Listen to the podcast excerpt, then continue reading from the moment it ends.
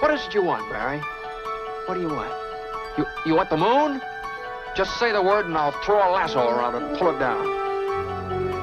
Ladies and gentlemen, boys and girls, dying times here. Come with me if you want to live. That's it, man. Game over, man. Game over. The Force will be with you. Always. Ladies and gentlemen, welcome back to 20th Century Geek. I'm your regular host, Scott Weatherly, and today I'm going to be going back to the future. And to do that, I've got my own Doc Brown in the shape of Dave Horrocks from Comics in Motion podcast and VHS Strikes Back. Dave, how are you doing? I'm good, thank you, sir. And uh, like Doc Brown, I certainly am old. Yeah. I said during lockdown, mate, we all feel old. We all feel old. Uh, so yeah, so Comics in Motion and uh, VHS Strikes Back and many others. I mean, that's just the tip of the iceberg for what you're doing in podcast land nowadays, isn't it? Do you want to give a pop to your network and to your other podcasting endeavors before we start? yeah, sure. So I, I, think we've consolidated a little bit. What, what, what Chris and I are great at doing is spinning up new projects, and then they kind of uh, it's like an evolution. You know, only the strongest survive kind of thing. So I, will start with comics in motion. So that initially started off with Chris and myself, and we were doing like TV and movie reviews. We did have aspirations of doing games, but actually the amount of time we'd have to put into that, we just ended up settling on the on the on screen stuff. And over this last uh, probably six months or so, we've ended up bringing on more and more creators and more and more shows to try and build up the podcast and this this network. So you know we're not quite at a daily show. You've probably got something coming out roughly on average about once every couple of days, but honestly, Scott, I'm, I couldn't be happier with it because I mean, Chris and I, you know, we're a one man band. We're kind of like Wayne's World of the podcast world. I, I guess that's that's kind of how I see us. But we've got such smart guys. I mean, a guy you know well who's been on the show, Mike Burton. Yeah, we did the Star Wars uh, crossover event, didn't we? And and it was so obvious that he knew so much about the comics and was so passionate. It was like, well, Mike, do you want to come on and do uh, like just a show dedicated on Star Wars, and you know we'll we'll drop that as a weekly show. And honestly, I have so much fun listening to it because he just it, it, fills in a lot of the gaps. You know the ones Scott that should be in the movies but aren't in, explained in the movies. Yeah, yeah, they're the ones. Those gaps.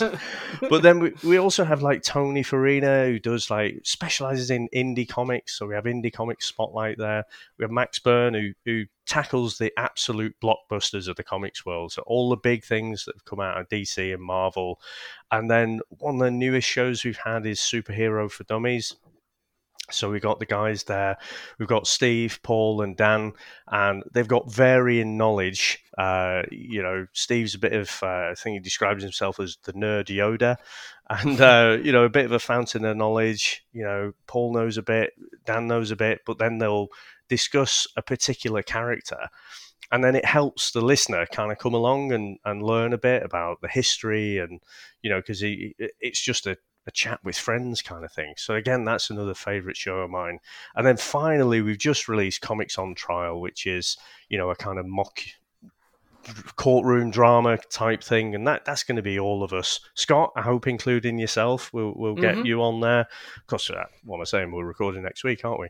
Yeah. Um, so yeah, it, it's really exciting. You know, it's it's sort of organically built up to this thing, and I, I don't quite know where uh, you know, it could lead. So really exciting. And and I, I, don't want to plug too much; it doesn't come naturally to me. But I'll just say about the VHS Strikes Back. So that's where you know we we look at movies like Back to the Future, and we just go through that kind of one movie at a time, and we'll discuss you know what that means to us. It started off. Episode one was Back to the Future. Uh, it mm. started mm. off, we thought we would go through all of the big blockbusters and what is sort of turned into is is we kind of like going through the really bad ones as well. so a lot of similar shows, you know, focus on the big boys, but uh, we've done stuff like Jim Carter. Uh, Eat My Dust, which is a Roger Corman movie with uh, Ron Howard in it. mm. but those those are kind of the most fun. I mean, Samurai Cop. I, I just honestly had so much fun recording that one, and the last one. I'll say is our reality TV cast. So Chris and Dave's reality TV cast, and I don't quite know how this has become this monster, but uh, for some reason, I think Love Island in particular, that's our sweet spot. Uh, we we get more listeners through that than probably all the other podcasts put together. it's nuts, and more interaction as well. It is absolutely bonkers, and uh, yeah, absolutely love it. Excellent. It is. You say you're taking over podcast land, man. You really are. Dude, doing the you're doing the God's work. Is what you're doing. doing the good, good, good work. I will say. I mean, the, the thing is as well. Some of the guys you've got working. I was going to say working for you then, like some overlord. Um, you've got some guys that you've got now in Comics in Motion Network and stuff. Is is great. I mean, um, you know, not just yourself and Chris, as you say, Mike, uh, who I've been on his show, he's been on here, he's a fantastic guy. Uh, Tony Farina um, uh, is now actually writing an essay for the Judge Dredd book I'm working on. So, you know, me, I met him through you guys and. Uh, and obviously the the I'm loving superhero for dummies because they're sort of uh, they did Miracle Man, Captain Britain, some of my sort of again some of my sort of sweet spots. So it's it is it's fantastic. It's it's a great endeavor, and um, if you are listening to this, you should be listening to that. It's sort of it's a it's a definite. Uh, you know, you if you like this, you'll be definitely liking what they're doing over there. So can't recommend it enough. How good was the Miracle Man episode and and the Captain oh. Britain episode as well? Yeah, it's stunning. It drove me back to my uh, my omnibuses. I was like, oh yeah, got to get, got to get back and have a look at those.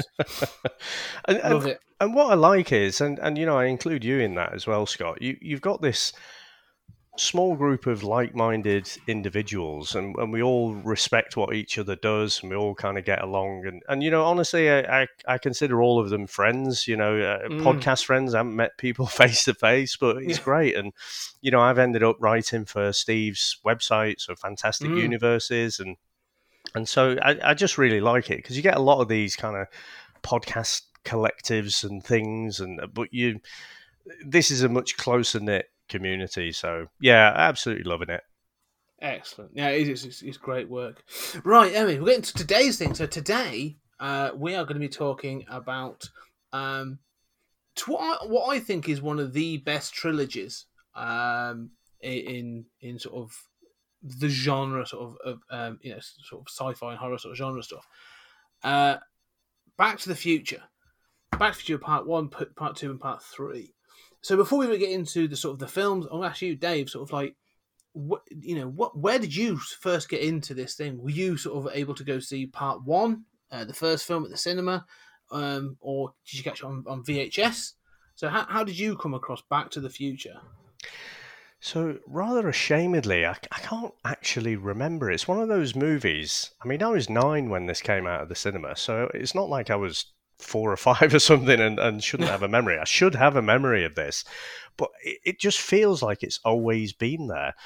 Mm. The predominant memory is just having it on video and watching it over and over again. And I, I just, you know, it's one of those that you get to the end of it and you quite happily just go back to the beginning again and I think um, I'm not sure we had a legit copy of it. you know, with the VHS, you yeah. could always do the trick with uh, the old sellotape over the uh, over the back of it and, and do the copy and like. Sorry for chucking you under the bus there, Dad. Um, so yeah, I, I, it was one of my favourites for sure. Yeah, no, you're right about that. It's one of I mean, I have no. I was, I was uh, four in 1985, so I, I didn't go to the cinema, but I, it's one of those films that we we had uh, a copy of this that um, I remember. It was like a red VHS tape uh, that was recorded just one Christmas, and then it was just sort of. Luckily, it was on the BBC, so there were no adverts. Um, but it was just one of those films I just remember, I never had an official tape like yourself. It was just, I had a cassette of it, and I just watched it to death. Um, and then I sort of like so, so when the rest of the series came out, like um, two and three came out in eighty nine and ninety, like I was there was no way I wasn't going to the cinema to see them. Yeah. Um, but like you say, it's, it's, it's just one of those sort of eighties films, I think, that just sort of um, exists. You know, it just sort of it, it, sort of arrived and just sort of has become sort of a bit of a um, um, an icon, uh, and luckily has never been re- re- remade or rebooted, and never should. Um, Oh, can you imagine? Oh God! Don't tempt What? fate.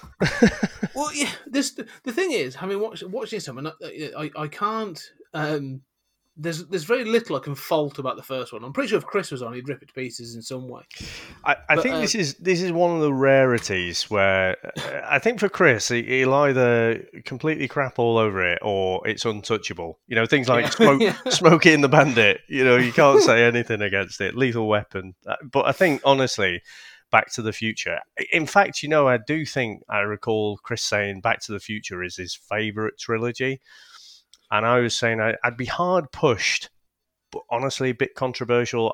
I, think now in 2020, if I if I think about all of the trilogies, I think Mm. Captain America is probably my favorite trilogy. I mean, what what about yourself as a as a bit of a left field question? No, no, I ag- I agree, and I love of all the MCU sort of, especially that sort of Phase One characters, like the Captain America trilogy is definitely um, my favorite. But what I would say is, for for that is that the the Captain America trilogy it doesn't stand alone. Like the first one does, like First Avenger, like does, Yeah, and I yeah. suppose like Winter Soldier does to an extent. But Civil War, like you need to have knowledge of the wider MCU. yeah, Um, so you know it, it's great because I love the MCU. I'm, you know, but I think if you were to look at like individual trilogy, I was really thinking about this. Like if you were to look at look for individual trilogies that stand alone in you know and haven't been sullied by a follow up or a re you know something like that. Like there's very few that have the cons- I would say the consistency of quality of Back to the Future. Um, you know, and I'm not gonna say they're all great. They are all well, they're all great, but well, there are definite flaws with some of them. Um, but like you know, uh, Nolan's Dark Knight trilogy or the Godfather trilogy, or um, yeah, really swinging for the fences here um, with some of these. But like, there, there are certain trilogies. You go, yeah, that that's really really good. Um, but then they sort of you know they, they like even like the Godfather trilogy, for example, one and two are like masterpieces, and then three is literally being re-edited and some new footage being inserted to be released in cinemas later this year or next year. So even Coppola's exi- you know acknowledges that it's not great. yeah. So- a lot of them fall at the third, don't they? I mean, Alien, uh, Terminator. You know, the first two are brilliant, and then you know they just fall off a cliff. I mean, I, I'd, I'd have to say Star Wars as well. I mean, I, I- I mean, I quite like Return of the Jedi because it's Hmm. it's the first thing I ever remember going to the cinema to see. But you know, standing back and, and really analysing it, it, doesn't really, you know, the tone of it just changes, doesn't it? It's, you've got the Yes. whole Ewoks thing and, and that. So I, I don't think that ha- can be, you know, put up there. So yeah, I, I think uh, it, it's hard to argue for me, uh, you know, whether there's there's many better than Back to the Future.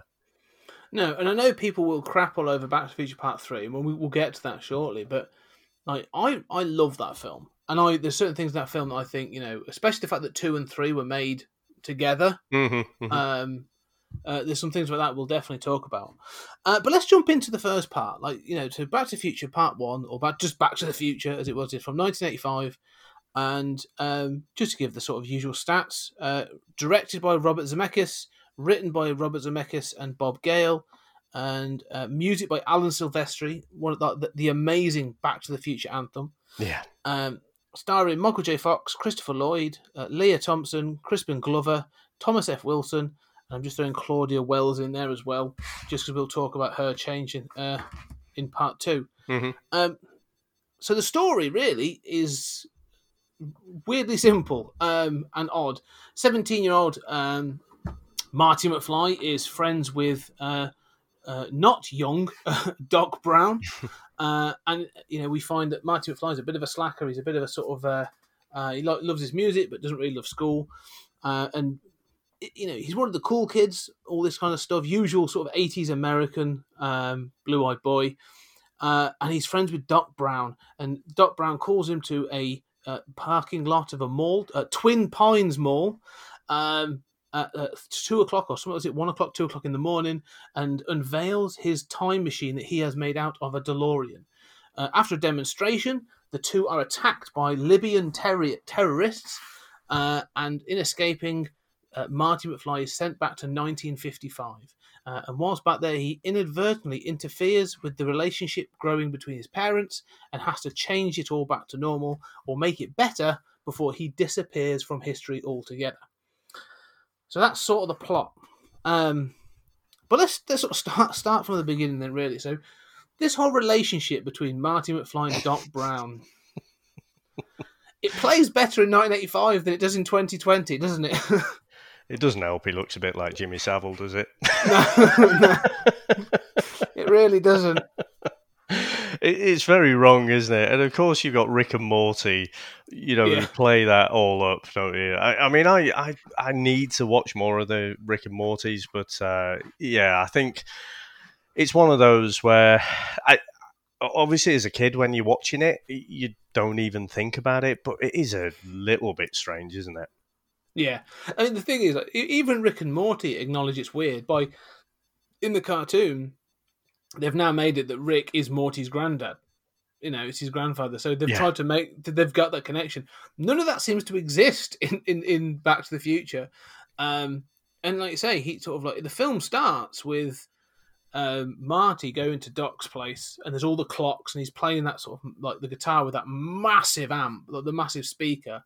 Um, See, I think Which is- that's sorry to cut across you there, Scott. I think that's the only way I can kind of rationalize it is that Doc is working on this this experimental massive speaker. Marty's into his music.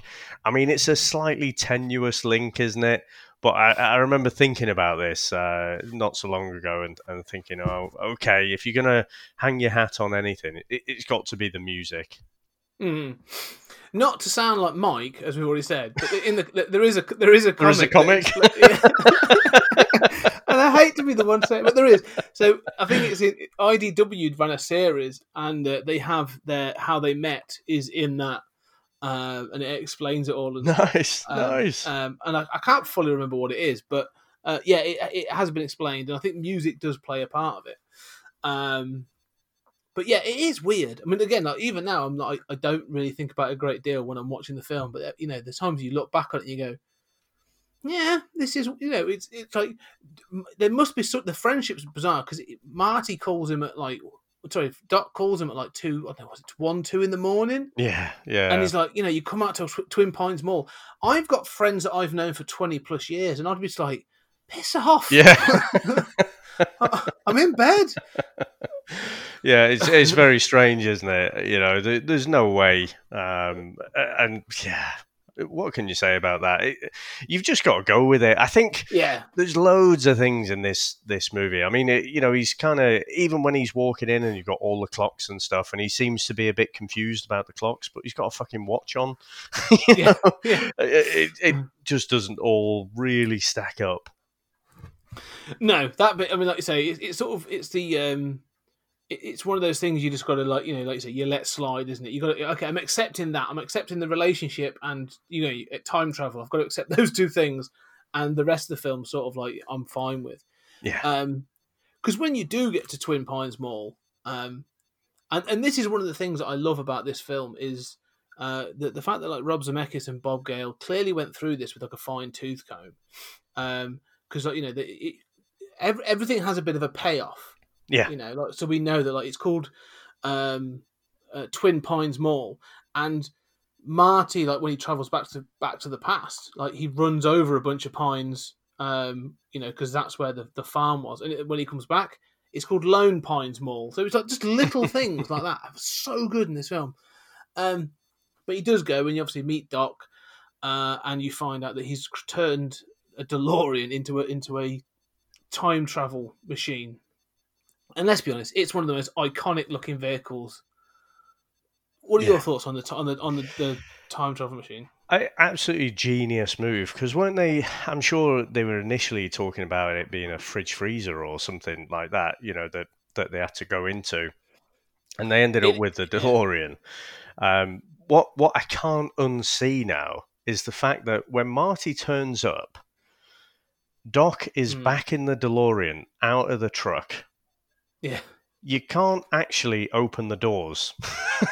The- No, you're right. How did he? I've always wondered that. I, I was the same because you see, it's sort of like how how did he get in?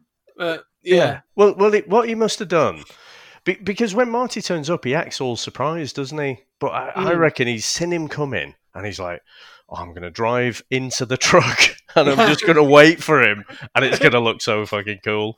yeah. And then I'm going to act all surprised. Yeah. Oh, I, di- I didn't even see you there. Did you see Yeah. me coming out of the truck there? How cool was that? One thing I will say, you've actually just touched on something, and I don't know if you know this. Do you know the connection between Back to the Future and Indiana Jones? Uh, I mean, I'm going to say there's a Spielberg connection, but uh, not is. really. Okay, you've literally just mentioned it. So Okay. in the original script for this, um, and I think it was it was because obviously Marty McFly is played by Michael J. Fox. He was originally be played by somebody else. Mm, Uh, it was um, no, they wanted Fox at first. they wanted but Fox, but he, yeah. he, he had a sitcom, didn't he? He couldn't get was, out of it. it. was Family Ties, and they ended That's up right. getting oh, what's his name? He was in Memphis Belle. Eric Stoltz. Eric Stoltz. Yep. Yeah. So when he auditioned, so Eric Stoltz actually sort of did the, a series of tweets or Facebook posts recently, and he said that the, the script he auditioned with was very, very different to the production script that was finally used. hmm and the DeLorean came in a lot later as a design element and all this other stuff and changed the story. Originally, it was a fridge, and the fridge, uh, and originally, so originally they didn't live in uh, California; they lived in Arizona or Nevada. And do you know how that fridge travelled through time? Wasn't it an atomic explosion? It was an atomic explosion. So basically, it's atomic powered. And when he goes back to 1955, they have to take it back out to the desert for the du- nuclear weapon to be dropped on it. It's not a lightning bolt; it's a nuclear bomb to be dropped on the fridge uh, to send Marty back through time. And it was obviously scrapped, and um, you know they went with the DeLorean idea. But this idea clearly stuck with Spielberg because in Indiana Jones and the Crystal Skull, we get Indiana Jones being blasted in a fridge by a nuclear weapon. Ah, see, you see, I'll be honest with you. I've erased all knowledge of that. I've ever seen that. I don't acknowledge it as a movie. For me, Indiana Jones is a trilogy. I agree. It's one of those great trilogies. Yeah. but yeah. So, uh, but that's the, yeah. So they did go with the DeLorean, and I'm so glad they did because I think the DeLorean is ace. And um, if they had gone with the fridge, I don't think we'd have the trilogy that we have now. The, the sort of the uh, um, the DeLorean facilitates the trilogy, really, doesn't it? It gives, Yeah. it, it gives them that level of mobility. Absolutely. Uh, and I, I I also like the fact that Doc Brown, like you say, he's obviously got this sort of 17 year old friend, but clearly sort of dabbling in terrorism as well. Well, again, uh, you know, for the first one, and I think the scripting, well, it's a little bit of a victim of its own success. The first one, I like. You mentioned Bob Gale. He he obviously came up with the original concept, didn't he? He was just wondering about if I went back and met my dad and went to school with my dad, kind of what Mm. would that be like? I, I like, you know, very simple ideas like that that grow into something. I think with Highlander, you know, you had some kid, you know, on a school trip in in uh, Scotland and was just wondering, oh, I wonder if you know the people who were wearing these knight suits, you know, uh, the knight's armor. I wonder if they were walking around today, what would they think and how would they be? So really, really simple concept. But the writing for this first one is so tight. And Mm. even in the that opening scene with all the clocks, you see a TV playing to no one, and they talk about the the plutonium, uh, Yes. being being Stolen. Uh, stolen. Yeah, and uh, th- there is nothing wasted in this first one. no, not at all. Well, I- I, think that thing of sort of like, um, you know, nuggets of information being dropped, it happens throughout the trilogy, especially the first two. And, you know, of sort of where they, they, they basically tell you where the story is going to go if you're willing to, you know, to look for it. Yeah, But yeah, you're right. Um, and I, I do love this sort of thing when the Libyans get, you know, the, the Libyans um, attack because it's crazy. They're sort of attacking like a, a, a, a Volkswagen camper van. Um, they, they they've got no lights on, and then they No. turn the lights on. I, I, I always it takes me out of it a bit. I'm like, why didn't you have the lights on? I, it doesn't make sense to me. No, um, but they have the. There's a great sort of um, chase around the parking lot, and you know, it's sort of the line, sort of like you know, Libyan, see if you can do ninety, and um, you know, uh, Marty's stuck in the DeLorean, and we've seen that Doc's been shot as well, um, and that's it. Pff, off he goes, and he sort of fires through, and it's, a, it's again that sort of the way it travels through time looks ace. You know, you sort of get the flashes, and the, the when it disappears, just the two sort of channels of flame where the tires were. Um, You, you know, the one bit that I wish they would fix is when they're doing the test run with Yeah. Einstein. yeah, You've mentioned the two flames, and when Marty goes back into the past, it looks great. Mm. But but when they do Einstein and they kind of you get the flames underneath the feet of Marty and Doc, yeah. oh, it looks terrible. I don't know if it was a late addition, but oh, I just wish they'd fix that. It clearly looks like it. Yeah, especially uh, Marty. It looks like he's stood in the flames. Yeah, yeah, it just Yeah. looks so fake, doesn't it, and two dimensional. Yeah, but it's good. I mean, it's a it's a, it's a great image. Um, and so, but like I say, if, maybe get George Lucas on it and just tidy it up a bit, maybe. Oh Christ, have fucking uh, camel poop and Yeah. Um, but like once once this film sort of like, and this is the one thing I like about this franchise is it sort of like it, it keeps taking left turns. Mhm. Um, because you know the moment it goes back to 1955, um, like again, it's like you know you you've had almost this sort of like little mini action set piece in the first act. And then the tone's just going to slow right down again, but not in a bad way. But like it just slows right back down to this thing of like, okay, here's this thing of this 1980s kid going back 30 years to 1955. Um, and I, I, I- just like this thing of like you know him sort of doing all the bits and pieces to, to establish um, where he is, when he is, and it shows you things. And this is again like you've had, you, you as you say, sort of one of the things we've really sort of not mentioned is um, oh, Hill Valley, Mhm. the town. So you've already been introduced to the town and you know the town square and save the clock tower. And again, like you say, nothing's Oh, wasted. yeah, yeah, They're yep. already saying save the clock tower because it was struck 30 years ago and hasn't worked since. They're going to tear it down and stuff. Um, and and so you know when you go back, it's that set and that town set, and again, it just looks ace. Um, uh, another little tidbit, of course, it's this Hill Valley is also uh, the same set that was used for Gremlins. So Oh, I didn't know that. yeah, same town centre. So that, that, that is Ah. um, yeah, shot at different angles and stuff. But yeah, that's that's also Gremlins. Um, but yeah, what are your thoughts then? So when he gets back to 1955, I'll be honest with you, Scott. When it goes back to 1955, all of my brain cells are focused on Lea Thompson. yeah, yeah, I mean, um, now what I will say is this is a. I guess we think of Back to the Future, this first one, as this wholesome uh, family movie, and I- I've watched it with my kids as well, and it, it does get Mm. confusing, especially when we get to the second one, and then they go they go to the future, which is 2015, and I'm watching it, it with my son, and 2015 is also in the past. You know? Yeah. So it, it gets a bit confusing for, for the kids. And Mm. what we don't have flying hoverboards? I know, son. I know. It, Yeah. it annoys We me as you- well. We feel your pain.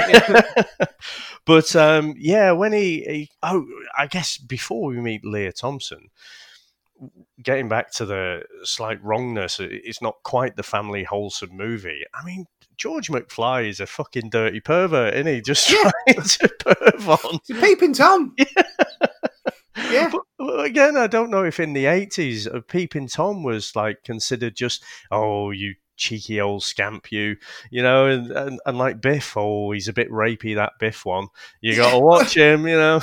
this, this, this is what I find. Like I say, this this film, parts of it age really well. And I think sort of you know some of the the actors in it are fantastic, but like yeah, it's sexual politics really don't age well. Um, and they never say that it's good. I mean, that's the thing. Like, but George McFly is a peeping tom. He's not even subtle. Like, he's on the bough of a tree over a road, and he thinks that no one can see him.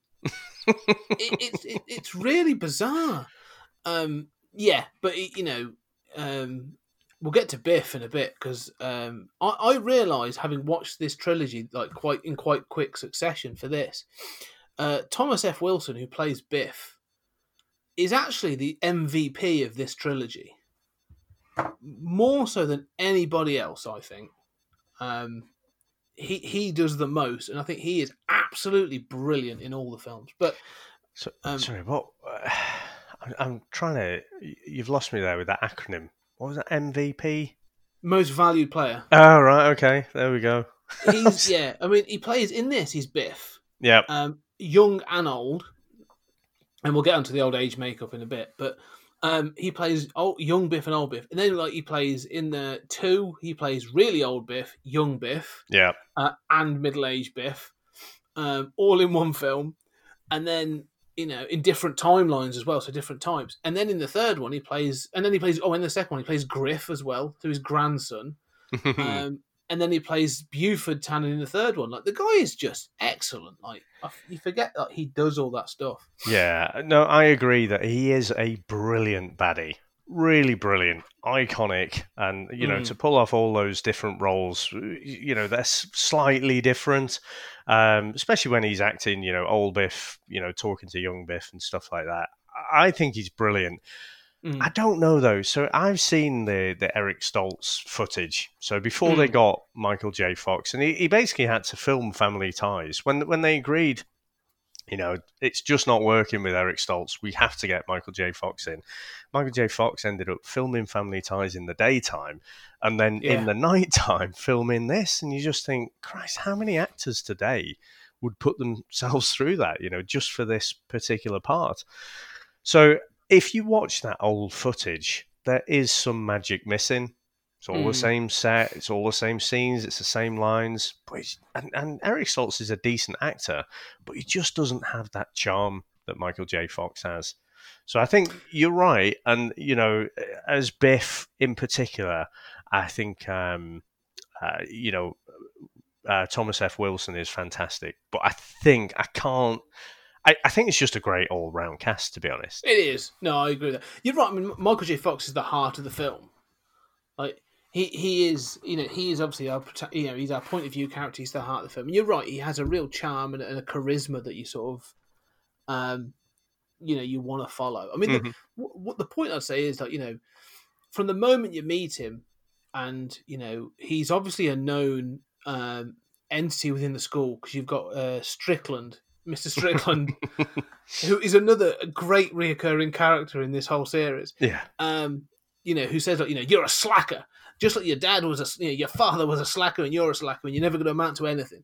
Um, and you, you, get this feeling like he's just a typical teenager, you know, sort of like he's a bit cheeky, he's a bit cool, he's sort of like, you know, he's, um, he seems a bit like, you know, he's almost like a, a almost a little bit Ferris Bueller esque, but not quite as, um, much of a You know, slacker. Yeah, he's not, he's not as sociopathic as Ferris Bueller is really. Um, I still think there's a whole Fight Club thing going on there with Ferris Bueller, but that, that's a discussion for another day.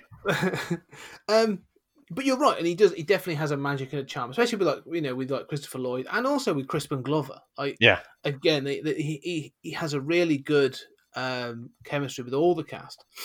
Um, but yeah, but like I say, we were saying like the, the way that let's say the cast is good, but the way they also get introduced. Um, you know, you were saying like this. This you consider this a wholesome um, family film. Um, but it has got like some real cheeky moments in it that like you say you sort of you think back and you go, "Oof, I'm not sure." I'm not sure I should have seen this the age I saw it at.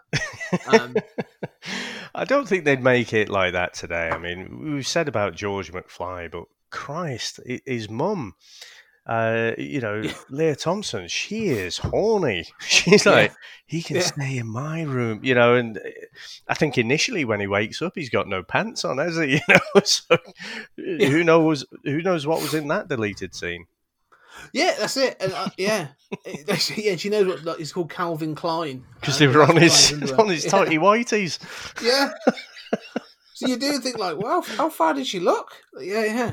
Um, uh, again, though, I like the fact that there's some uh, jokes at this point where uh, you know they, they you, you meet his uh, the generation before. You know, so his uncle that's in jail is sort of like you know always in the in the the, ch- the kid pen. Yeah, Uh, and there's sort of those sorts of jokes, and I like the fact he wears like he's wearing like a puffer, like a gilet jacket, isn't he? Mhm. And um, they all just assume he's a sailor.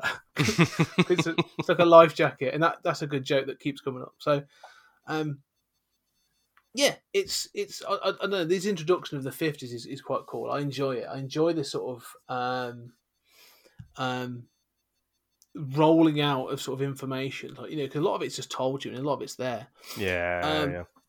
But one of my favourite ones is um, his introduction to 55 Doc Brown. um, and I'm never entirely sure how old Doc Brown's supposed to be. I've always taken it maybe he's supposed to be in his 60s in 85, and so he's in his sort of 30s in 55. I think that's what I, I, I make that assumption. Mhm. Um, but this whole introduction, um, you know, when he pulls him in, he's got that the big sort of thing on his head, um, and he's, he's trying to do sort of mind reading. I, again, like there's an energy to to Christopher Lloyd. Um, uh, that, that again, sort of, I don't know if you've ever seen films like uh, Who Framed Roger Rabbit, and Yeah, um, you know, he, he just has a certain like manic energy uh, in those, but he, he perfects it, I think, in this um, as as Doc Brown, and especially sort of like the eight, the fifty five Doc Brown. yeah. 1.21 gigawatts. Yeah, I Yeah. think he's one of those actors, isn't he? That for the dummy runs, I can't remember what they call them, but you know, for the walkthroughs, the practices, and what have you, he'll give like sixty percent of his performance. Mm. But when it's actually time to shoot, he, you know, just leaps into action and, and into life. And so, you know, I, th- I think I'm sure I've heard that you know they basically pretended the dummy runs are, are like the real thing just to get him to you know actually Really put his all into it you know Yeah. so uh, yeah but absolutely iconic and I, i'm the same as you i was a bit confused because you know young doc brown doesn't he never really looked that different to old doc brown to me no, but again, they take the Mickey out of that in the second film, don't they? They sort of um, because he says when he comes back from 2015, he's like, oh, I, I had a rejuvenation. yeah.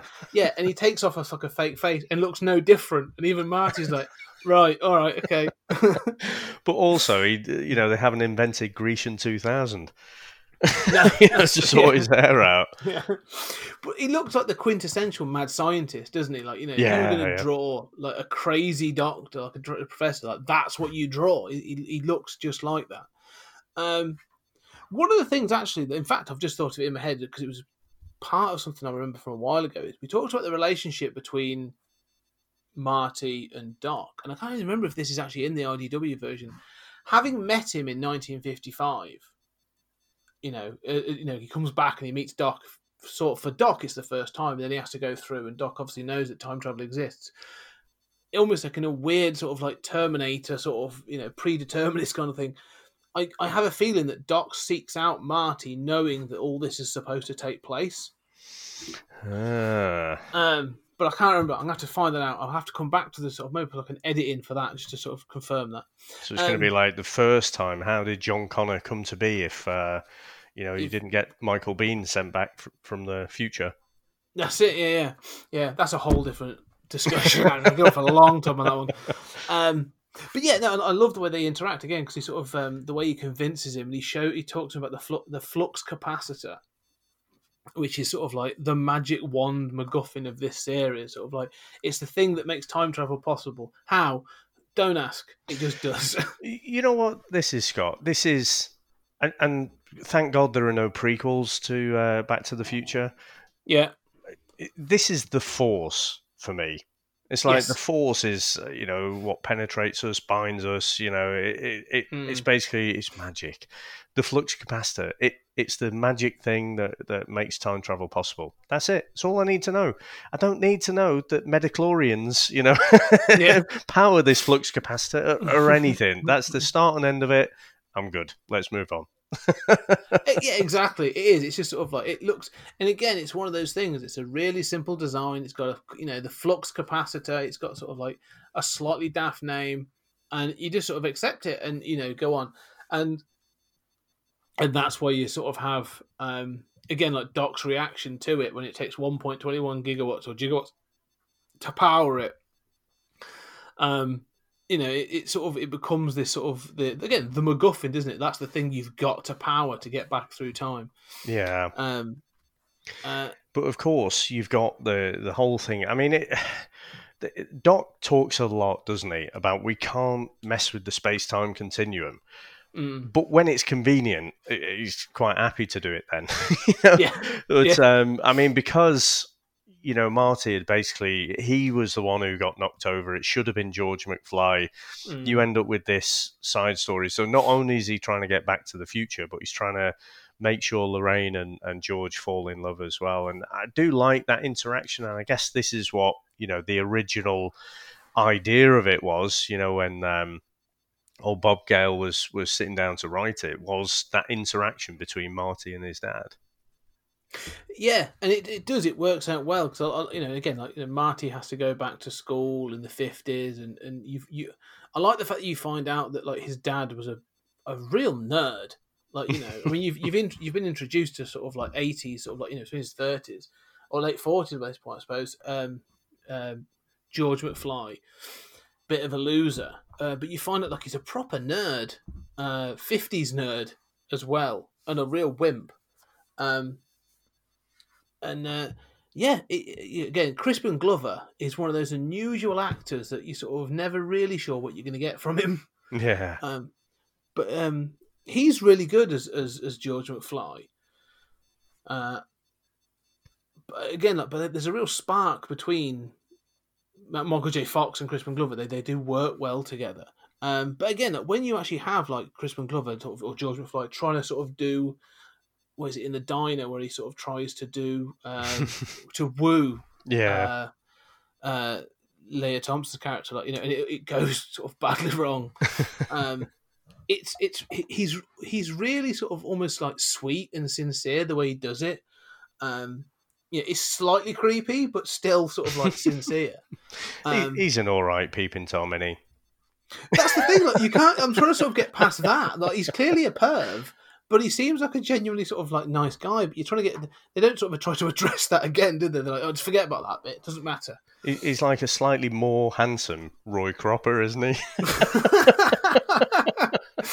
yeah, it's all it's all a bit dodgy. Um, but I think the only way they make they make George like more appealing is this is where you get introduced to Biff. yeah. Um, and it's almost like yeah, George is a perv, but at least he's not like say like a rapey bully like Biff is. Um, uh, and and this is one of the weird things as well because Biff comes with a crew. Um, and one of the things to point out is Billy Zane is part of Yeah. his crew as well. Uh, and Billy Zane stays part of his crew throughout sort of like the second film as well, which is again a really cool sort of touch that they keep up. Um, but yeah, what, what are your thoughts on this whole sort of interaction then with, with Biff, like the introduction of, of Biff and, and in the diner? I love it.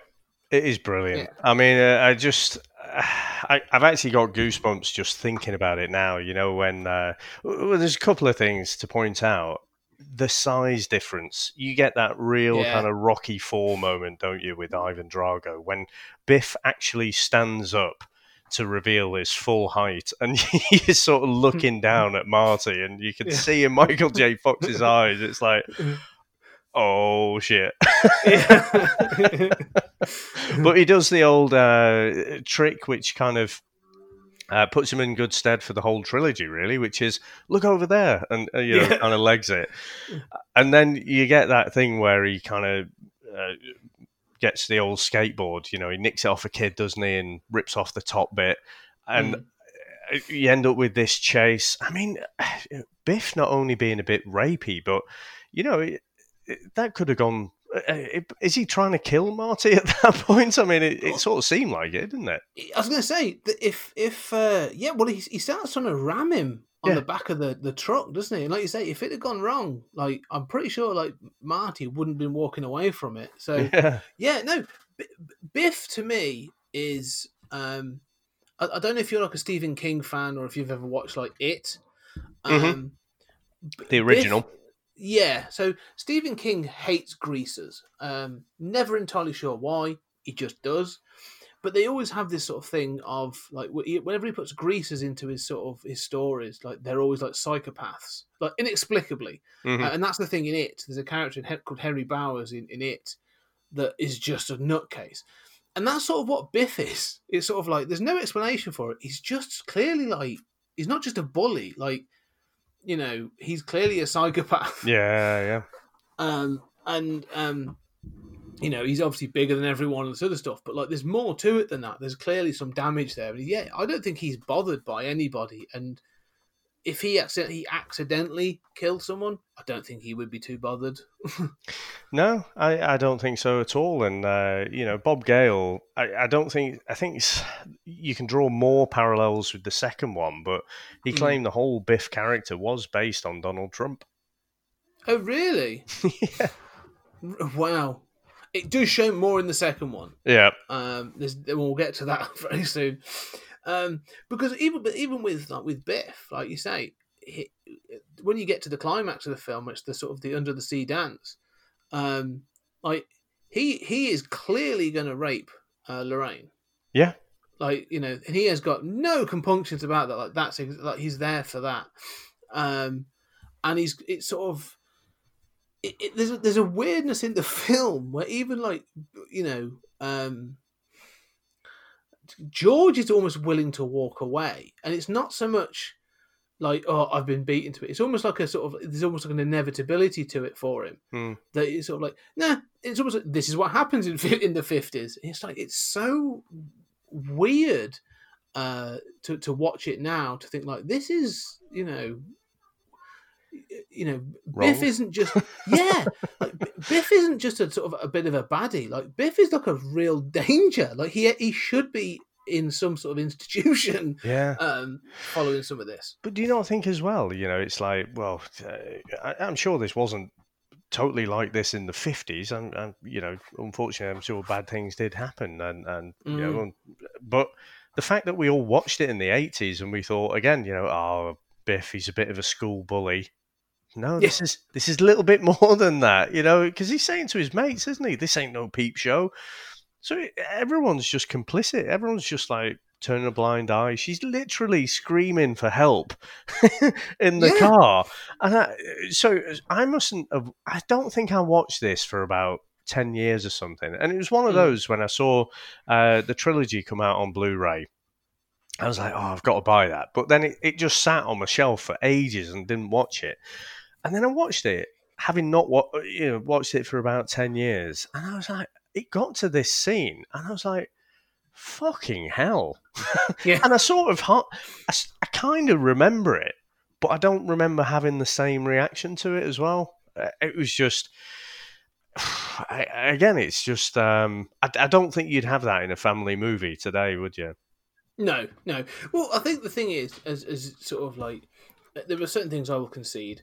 Um, that there are certain films in the 80s that have scenes uh, that, you know, are either done off the cuff or they're sort of like, you know, a little bit, they're like a small scene that in the 80s would have gone like, meh.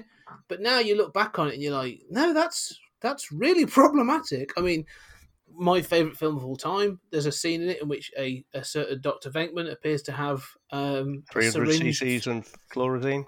Yeah, he basically appears to have a syringe full of a date rape drug in his on his person. Um, I will defend that to everything. If you read the if you read the novelization, there's an explanation for it. But again, it's it's not in the film. What about Um, trying to rig his uh, psychological test so the the young Yeah, there's no Col- there's no explanation. that. I will admit that's even worse in the novelization. Oh, really? That yeah, it, it it's blatant in the novelization as to what he intends to do uh, to this co-ed. So it's a little bit yeah. You're like, oh no, Mister Venkman, you are or Doctor Venkman, you are, you are a real problem character.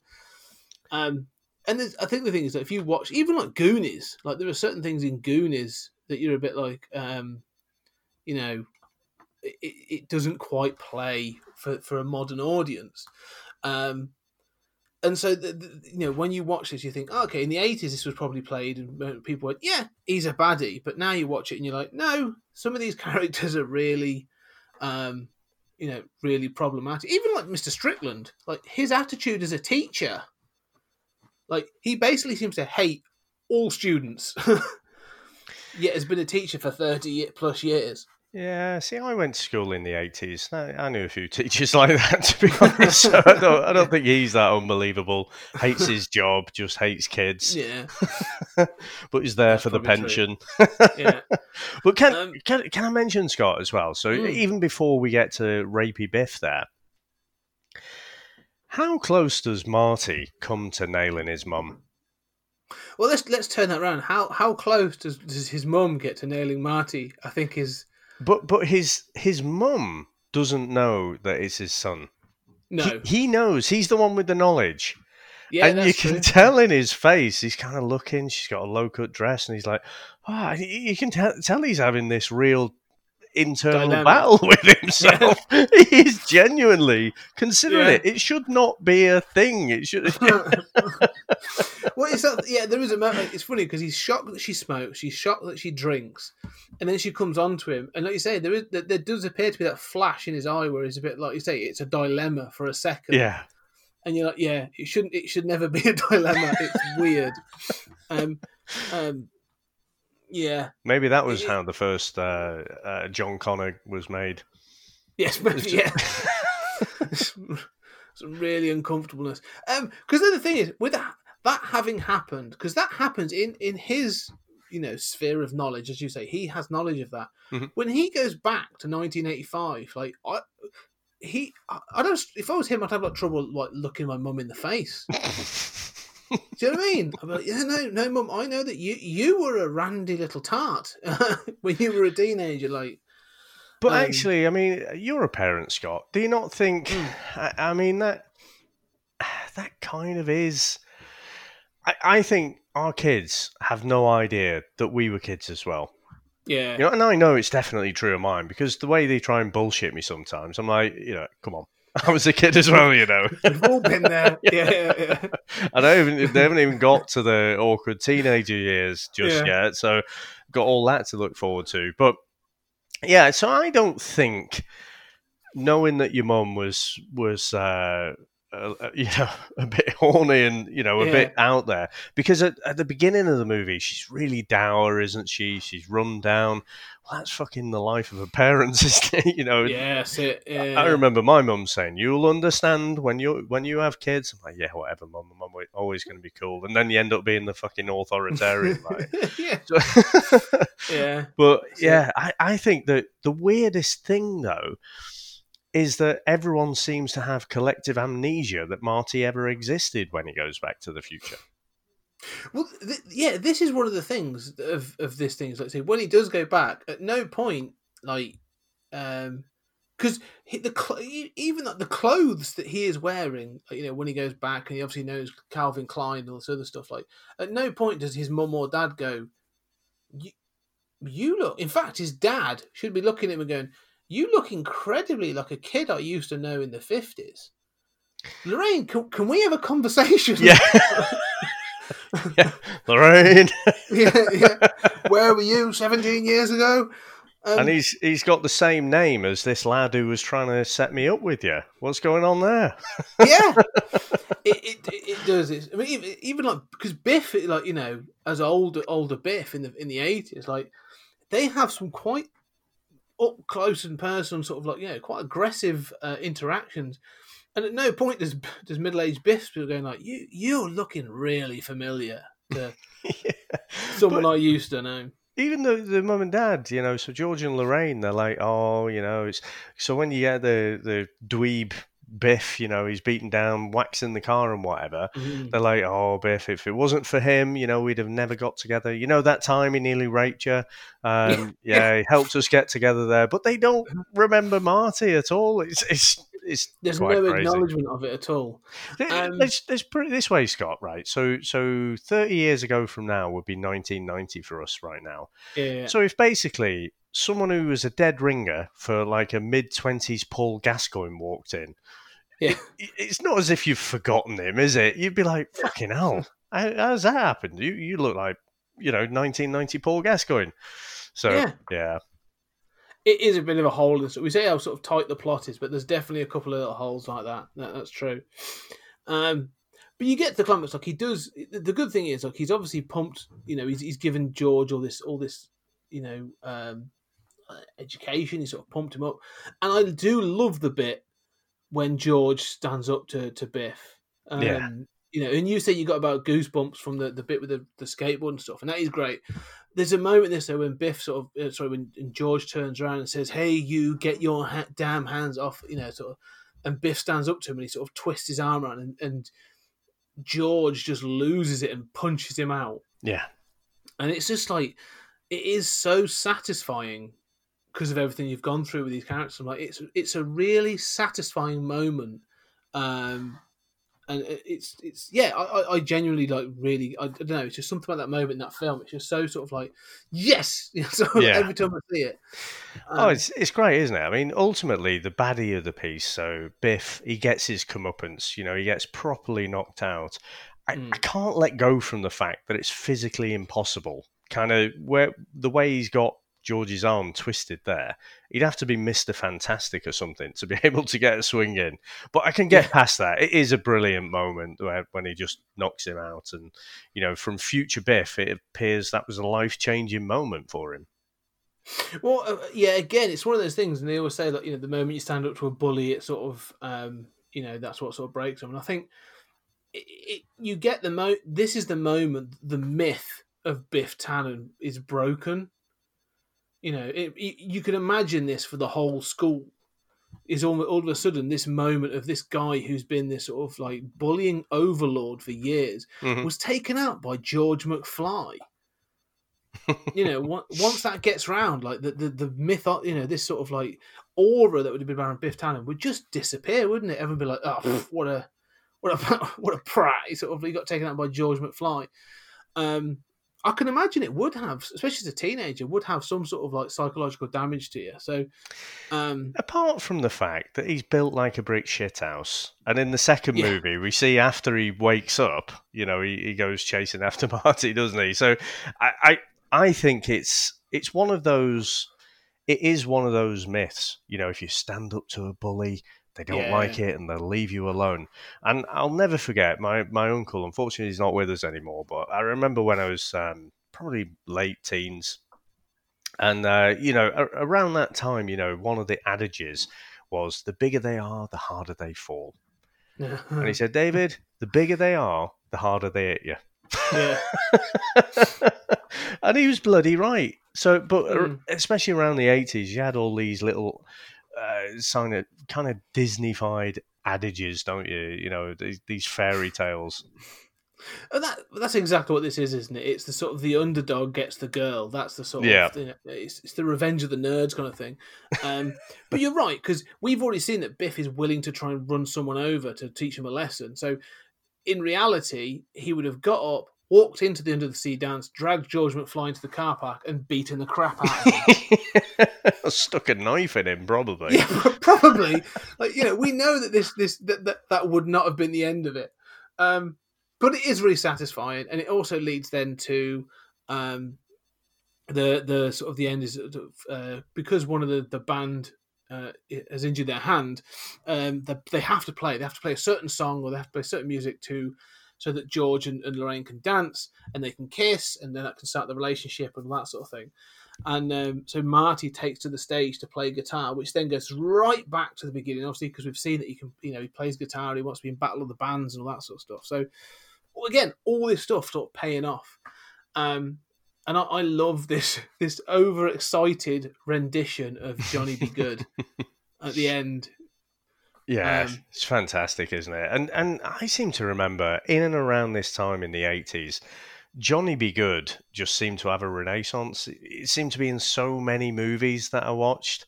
Um, but yeah, he's he's pretty good. But it always jars with me a little bit that that's not Michael J. Fox singing.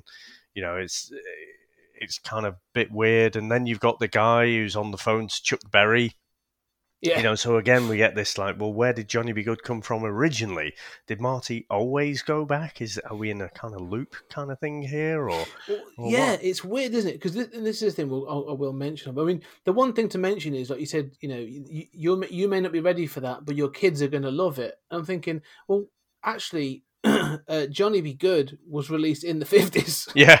in fact, it was released three years later, so uh, it probably would be for them. It's just that the wild guitar, I suppose, which should have been like Hendrix and, and everybody else. Yeah, yeah. After that, it was in the sixties. Um, yeah, no, it, it's just, the, the time travel in this is. Um, we won't get too deep into this, with it, but time travel in this sort of can't seem to make its mind up. It's either deterministic or it's changeable. Um, and for the most part, the, the main story is telling you that it's changeable because um, you literally have two timelines. You know, you introduced to a timeline in the future. Um, sorry, in the in, you know in '85 where George and, and Lorraine have had a um, a hard 30 years. They're worn down. George isn't is still the nerd, and she probably regrets it. They've got th- three kids are all a bit sort of like slackers, and the McFlys are a bit of a disappointment. And it's through these events that he goes back to, and he alters history to produce a, a new and better future. And to me, so that's that's a non-deterministic future. That's that's Mhm. that's you know the ability to change time. However, as you say, they keep throwing in these deterministic things where well that must have always happened in order for this other thing to happen. So, like you say, Chuck Berry being introduced to this kind of music, well, if he didn't hear it on the stage, you know, if he, his mate didn't introduce it to him because Marty was playing, like how did he hear it? Like you know, and yeah, uh, Mayor Goldie Wilson. You know, that's another good one. Oh yeah, yeah, yeah. So if it, who who planted the idea in his head of becoming mayor in the first place? If it's Marty did it this time round, we see it in this one. You know, for him to become Mayor Goldie Wilson.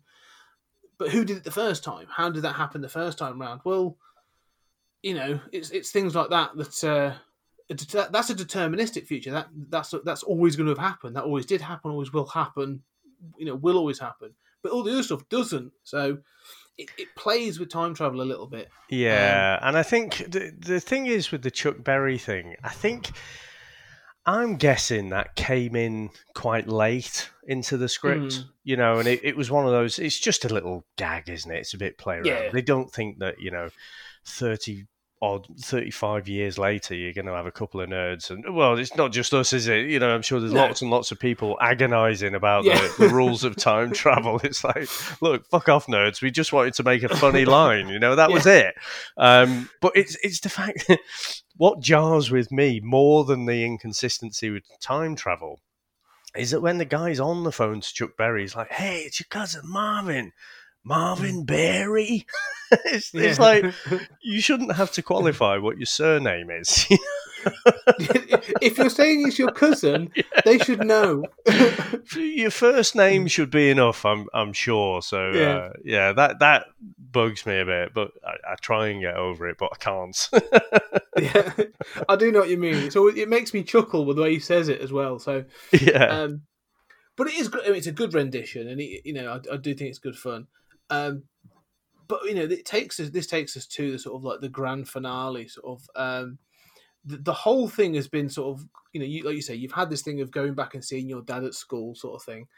Um, but what we are introduced to is this sort of this the third act. The finale is the clock tower is going to be struck by lightning, and again, it was all there since the the flyer at the start of the film, sort of like you know, um, you know, Chekhov's leaflet, if you will.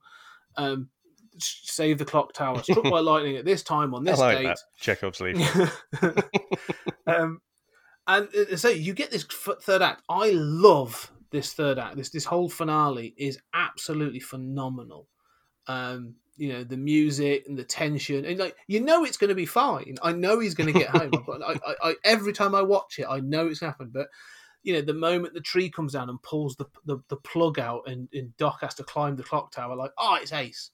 What do you, what do you, am I overselling it, or do, what do you think? No, I I think. I mean, you, you mentioned Alan Silvestri before. I mean, the, the iconic music, you know, that that you get, but the, the whole scoring throughout it, I think, is brilliant, and the way they build up the stakes.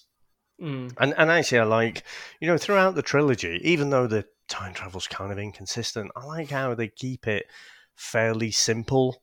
You Yeah. know, and, and explain everything. Uh, obviously, we've just I've not watched Tenet yet, but I've, I've got absolutely no reason to because everyone everyone who speak to uh, says basically they didn't understand it. So you know, whereas this is nice and simple, easily digestible. You know what the stakes are. You've got that sense that time is running out. You know that, that Mhm. if they don't. If the Doc doesn't get the uh, it, it let or the cables hooked up just in time for the lightning, you know they, they'll miss that window of opportunity, and Marty will be stuck in the past.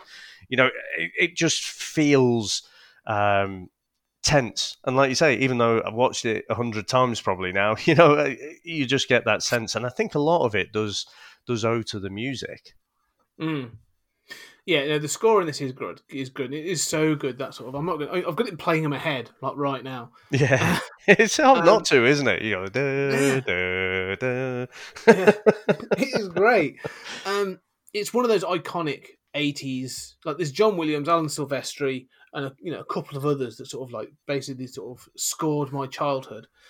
Um, but yeah, this sort of the whole vibe with the, with the, the sort of um, the, the, you know, having to get the hook on that wire at the right time and um, you know the, the storm sort of coming in. It's, it's just so well done and it's so great. And again, like Christopher Lloyd's perfect in it. Um, and uh, it's just it's yeah, it's just a really sat again, just a really satisfying payoff throughout throughout the whole thing. Uh, and he gets to go home, and you know it's sort of um, I, again I like the fact that it's sort of you know it, it, everything sort of um, circles round, and th- th- this is a film where like if they didn't have the last thirty seconds or the last minute of the film, like it could just be a perfect one piece, couldn't it? Like this is a- Yeah, a really perfect sort of like finished film because you get obviously um, he gets back and uh, Doc was shot by the Libyans. He gets back and sort of you find out that actually that Marty had written him a letter in '55, but he'd ripped it up. Uh, but Doc had actually re- read it and had worn a bulletproof vest. Um, you know, it's, it's now Lone Pines Mall. You, know, you now see that, so time has changed. Um, you're now in a different timeline the Doc has survived, which tells me that he actually died. You did see him die at the start of the film, oh yeah, yeah. so you know because you are in a different timeline now. Um, so he survived, and he goes home, and then he wakes up in the morning, and you find out his family are in a better place, and that George has written a, a sci-fi novel and this other stuff. Um, Yeah, it, it's such an '80s wrap up, isn't it? Because it's Yeah. a lot of it is to do with how much stuff they have. Yeah, You know, they- They're minted, so therefore life is better. Yeah. yeah, it's a it's a bit weird because it's it's that thing of like they clearly have gone for something wholesome, which is um you know they're more well adjusted, they've reached their dreams, they're happier as a couple. Oh yeah, and they're rich and got big cars.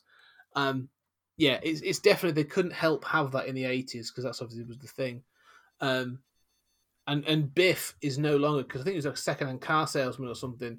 Oh no, they work in the same office, don't they? Biff and uh, and um, George in the original timeline.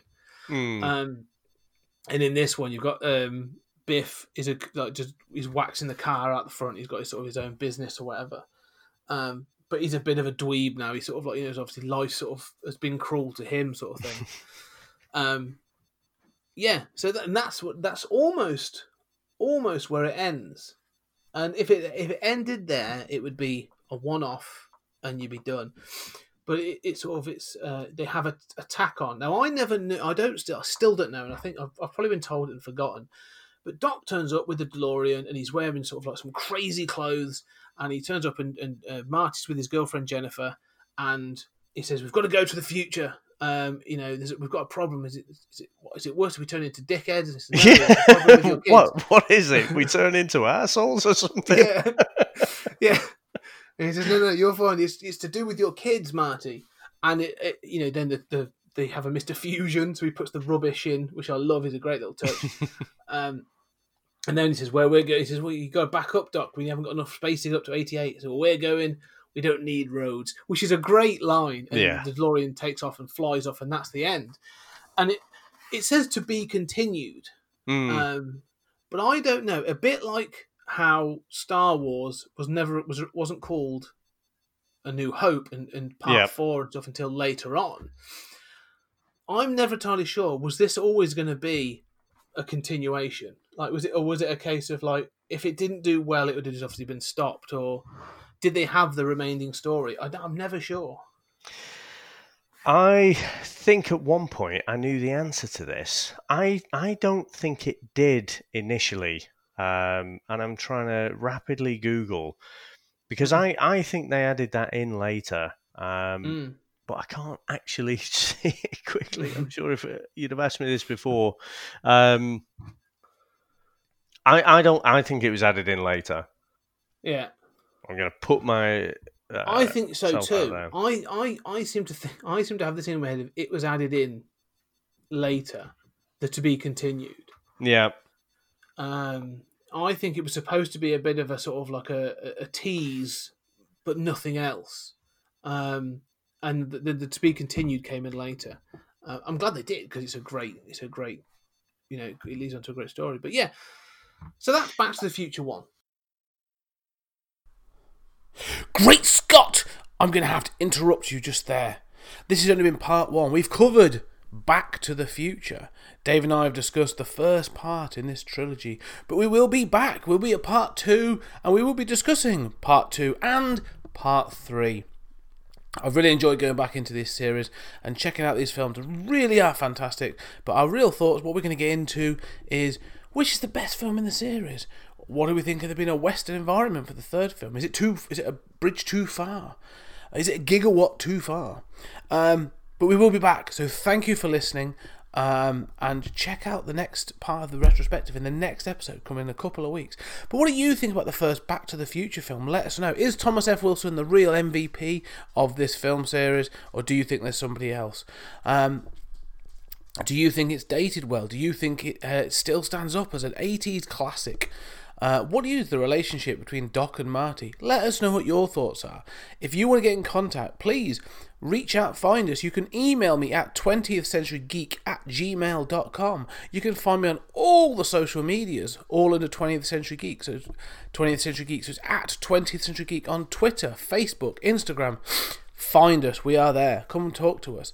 Um, more importantly, though, if you like what it is we do, help us keep the lights on at 20th Century Towers. We have a Patreon page where I do a monthly podcast called 30 Minute Thoughts, where I give my rambling thoughts on a specific genre topic uh, of that month, chosen by my Patreons. Uh, uh, but if you don't want to be a Patreon, there are other things you can do. We have an Amazon gift list. Check it out. There's a whole lot of stuff on that Amazon gift list uh, that helps do the research and we love secondhand books at 20th Century Towers. Uh, but again, that costs money. Doesn't matter. Check out your podcast catcher. If you like listening to this, just go on there and give us a review. Five stars is preferable. Five stars would be extremely great. Uh, you know, I'd be extremely grateful for a five star review. But if you don't think we're worth five stars, that's fine too. Let us know. Put a review on there. I'd love to hear it back. But in the meantime, have a great time. Uh, and uh, I shall see you on the next episode when we talk about Back to the Future Part 2 and 3. Thank you very much.